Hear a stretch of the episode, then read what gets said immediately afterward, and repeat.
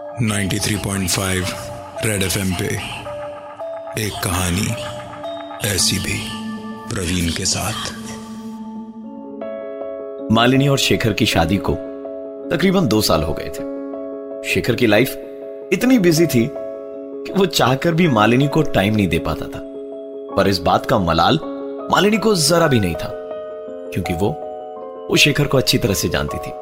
और ये दोनों की लव मैरिज भी थी। दोनों बैंगलोर के एयरपोर्ट रोड के नज़दीक अपने मकान में रहते थे। रोज की तरह लंच खत्म करके शेखर ने मालिनी को फ़ोन किया। फ़ोन रखने के करीबन 20-25 सेकंड बाद ही किचन में काम कर रही मालिनी को एक आवाज़ सुनाई दी। मानो जैसे कोई ऊपर वाले कमरे में दौड़ रहा हो। यह आवाज़ सुनकर मालिनी चौंक चुकी थी। वो दौड़ते हुए कमरे में गई। कि कहीं कोई चोर वोर तो नहीं है। कमरे में कोई नहीं था।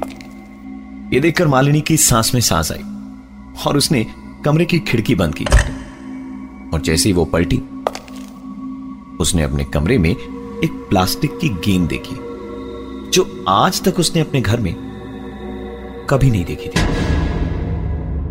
इस बात को ज़्यादा तवज्जो ना देते हुए मालिनी ने हल्का फुल्का दोपहर में खाना खाया और उसके बाद दोपहर की नींद लेने के लिए चली गई।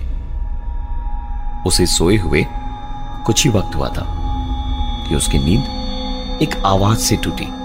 यह आवाज़ टीवी रूम से आ रही थी। मालिनी को अच्छी तरह से याद था कि दोपहर का लंच करने के बाद उसने टीवी का स्विच ऑफ़ कर दिया था। दोपहर की आधी नींद से वो उठी और सीढ़ियों के रास्ते जब वो टीवी रूम की ओर जा रही थी। तो यही सोचती जा रही थी कि टीवी ऑन हुआ तो कैसे? क्योंकि उसने तो टीवी बंद किया था। टीवी का वॉल्यूम देखा तो पूरा फुल था। जैसे ही उसने टीवी का स्विच दबाकर उसे बंद करने के लिए अपने हाथ आगे बढ़ाए कि उसके कानों में एक आवाज़ टकराई।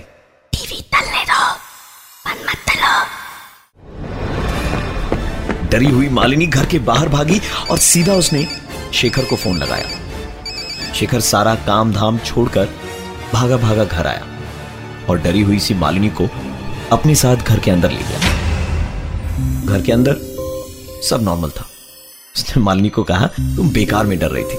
तुम अगर मुझ जैसे भूत को हैंडल कर सकती हो तो फिर उससे डरने की क्या ज़रूरत? जो तुम्हें दिखाई ही नहीं दे रहा। देर रात तक बातें करने के बाद शेखर और मालिनी सोने चले गए। रात करीबन तीन बजे।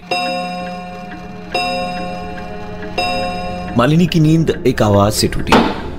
आवाज़ सुनकर ऐसा लग रहा था, मानो कोई उनके दरवाजे पे प्लास्टिक की बॉल मार मार कर खेल रहा हो। मालिनी ने शेखर को नींद से उठाया और कहा कि क्या तुम वो आवाज़ सुन पा रहे हो?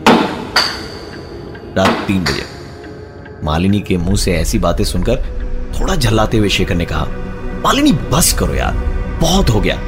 मैंने पहले ही कहा तुमसे कि भूत भूत कुछ नहीं होते हैं। तुम सो जाओ, तुम्हें नींद की ज़रूरत है। मालिनी सोने की कोशिश करने लगी और साथ ही शेखर भी। सुबह छह बजे, शेखर की नींद टूटी, क्योंकि उसे प्यास लगी थी। सीढ़ियों से होता हुआ शेखर फ्रिज के पास गया। फ्रिज से पानी की बोतल निकालकर वो पानी पी ही रहा था कि इस बार शेखर ने एक आवाज़ सुनी। फ्रिज की लाइट की रोशनी में उसने देखा कि प्लास्टिक की एक बॉल उसके पाँव के पास पड़ी है। शेखर ने वो बॉल उठाई और दाएँ बाएँ देख रहा था कि तभी तभी उसके कानों में एक आवाज़ आई। शेखर ने बॉल उठाई और हवा में दूसरी तरफ़ फेंकी और बॉल बॉल वापस उसके पास चली आई।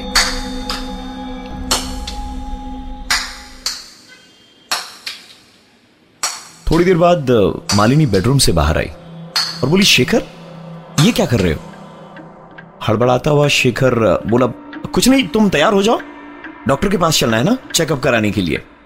मालिनी तैयार होने चली गई और शेखर ने घड़ी की तरफ़ देखा तो घड़ी में इस वक्त सात बजे थे।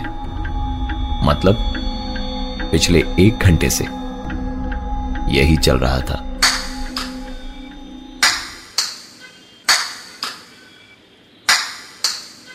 रूटीन चेकअप कराने गए तो पता चला कि मालिनी माँ बनने वाली है। इस खुशी में सारी बातें भुलाकर, वो घर लौटते वक्त बाज़ार से खिलौने, कपड़े, पालना, बहुत सारी चीज़ें खरीद कर ले आए। आज का सारा दिन खिलौनों को सजाने और चीज़ों को इधर उधर करने में ही निकल गया। मालिनी काफ़ी थकी हुई थी, इसलिए उस रात उसे बहुत ही सुकून की नींद आई। अगले दिन सुबह शेखर ने भी उसे जगाया नहीं। खुद ही ब्रेकफास्ट बनाया और घर से निकल गया काम के लिए। मालिनी तकरीबन नौ बजे सुबह सोकर उठी। ब्रेकफास्ट करने के लिए मालिनी नीचे गई और ब्रेकफास्ट करके सिंक में जैसे ही वो प्लेट रख रही थी कि एक आवाज़।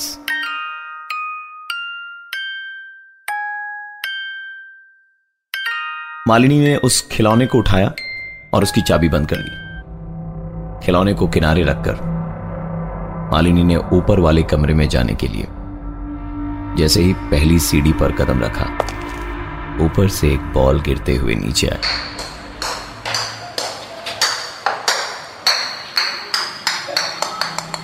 ये बॉल उसके पैरों के पास पहुँची और साथ ही उसके कानों में आवाज़। शेखर की हालत खिसियानी बिल्ली खंबा नोचे जैसी थी। ना ही गुस्सा कर पा रहा था और ना ही अपने गुस्से को रोक पा रहा था। उसने गेंद उठाई और सीधा खिड़की से बाहर फेंक दिया। गेंद बाहर फेंकते ही मालिनी को धीरे धीरे होश आने लगा था। होश में आ चुकी मालिनी के लिए पानी लेने शेखर नीचे गया। पानी लेकर शेखर ऊपर जा ही रहा था कि पलटकर ज़ोर से चीखा। नहीं खेल सकता नहीं खेल सकता नहीं खेल सकता नहीं खेल सकता मैं तुम्हारे साथ! बचपन से कहते कहते परेशान हो गया क्यों मेरा पीछा नहीं छोड़ते? मुझे छोड़ दो! सुबह शाम रात कभी तो मुझे अकेला छोड़ो!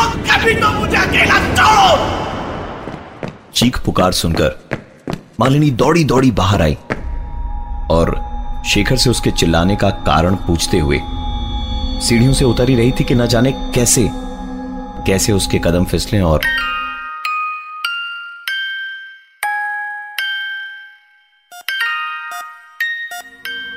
मालिनी की आँख खुली तो वो अस्पताल में थी। सामने था एक बुरा सच, कि मालिनी के माँ बनने का सपना टूट चुका था। मालिनी को अपने सारे सवालों के जवाब मिल गए थे कि क्यों और किस पर शेखर उस दिन चिल्लाकर कह रहा था। नहीं खेल सकता नहीं खेल सकता नहीं खेल सकता मैं तुम्हारे साथ। बचपन से कहते कहते परेशान हो गया क्यों मेरा पीछा नहीं छोड़ते? मुझे छोड़ दो। सुबह शाम रात कभी तो मुझे अकेला छोड़ो। दरअसल शेखर का एक छोटा भाई भी था जिसकी मौत तब हुई जब वो सिर्फ़ तीन साल का था। प्लास्टिक की गेंद से खेलते खेलते उसके पैर छत पे फिसले और वो सीधा नीचे जा गिरा। शेखर को उसका ये भाई बहुत दिनों तक दिखाई दिया। शेखर ने इसका ज़िक्र अपने घर वालों से, अपने दोस्तों से किया तो लोग उसे इसका पागलपन या वहम कहते और कई बार तो डॉक्टर्स भी दिखाया, लेकिन शेखर की इस परेशानी का हल उसे नहीं मिला। आगे चलकर शेखर इन सब चीज़ों का आदि हो गया। और क्योंकि शेखर के उस छोटे भाई ने कभी भी शेखर को नुकसान नहीं पहुँचाया था, इसलिए उसने इसका ज़िक्र लोगों के सामने करना बंद कर दिया। यह बात शेखर ने मालिनी को भी बता रखी थी, पर शेखर का वो छोटा भाई इस तरह से वापस आएगा उनकी ज़िंदगी में। यह उन्हें नहीं मालूम था तब जब मालिनी की कोख में एक नई ज़िंदगी थी। आज इस बात को करीबन दो साल हो चुके हैं। मालिनी और शेखर की एक बेटी भी है। लेकिन आज भी आज भी मालिनी अस्पताल से डिस्चार्ज होने के बाद उस पुराने घर में बिताए गए आखिरी एक हफ़्ते को भुला नहीं पाई है। उस घर में बिताए आखिरी एक हफ़्ते की सिर्फ़ एक ही बात मालिनी को आज तक याद है, और वो थी भाभी। में सबसे छोटा मैं हूँ। मुझसे छोटा कोई नहीं आएगा। मैं हूँ प्रवीण और ये थी आज की एक कहानी ऐसी भी। मेरे साथ खेलो ना।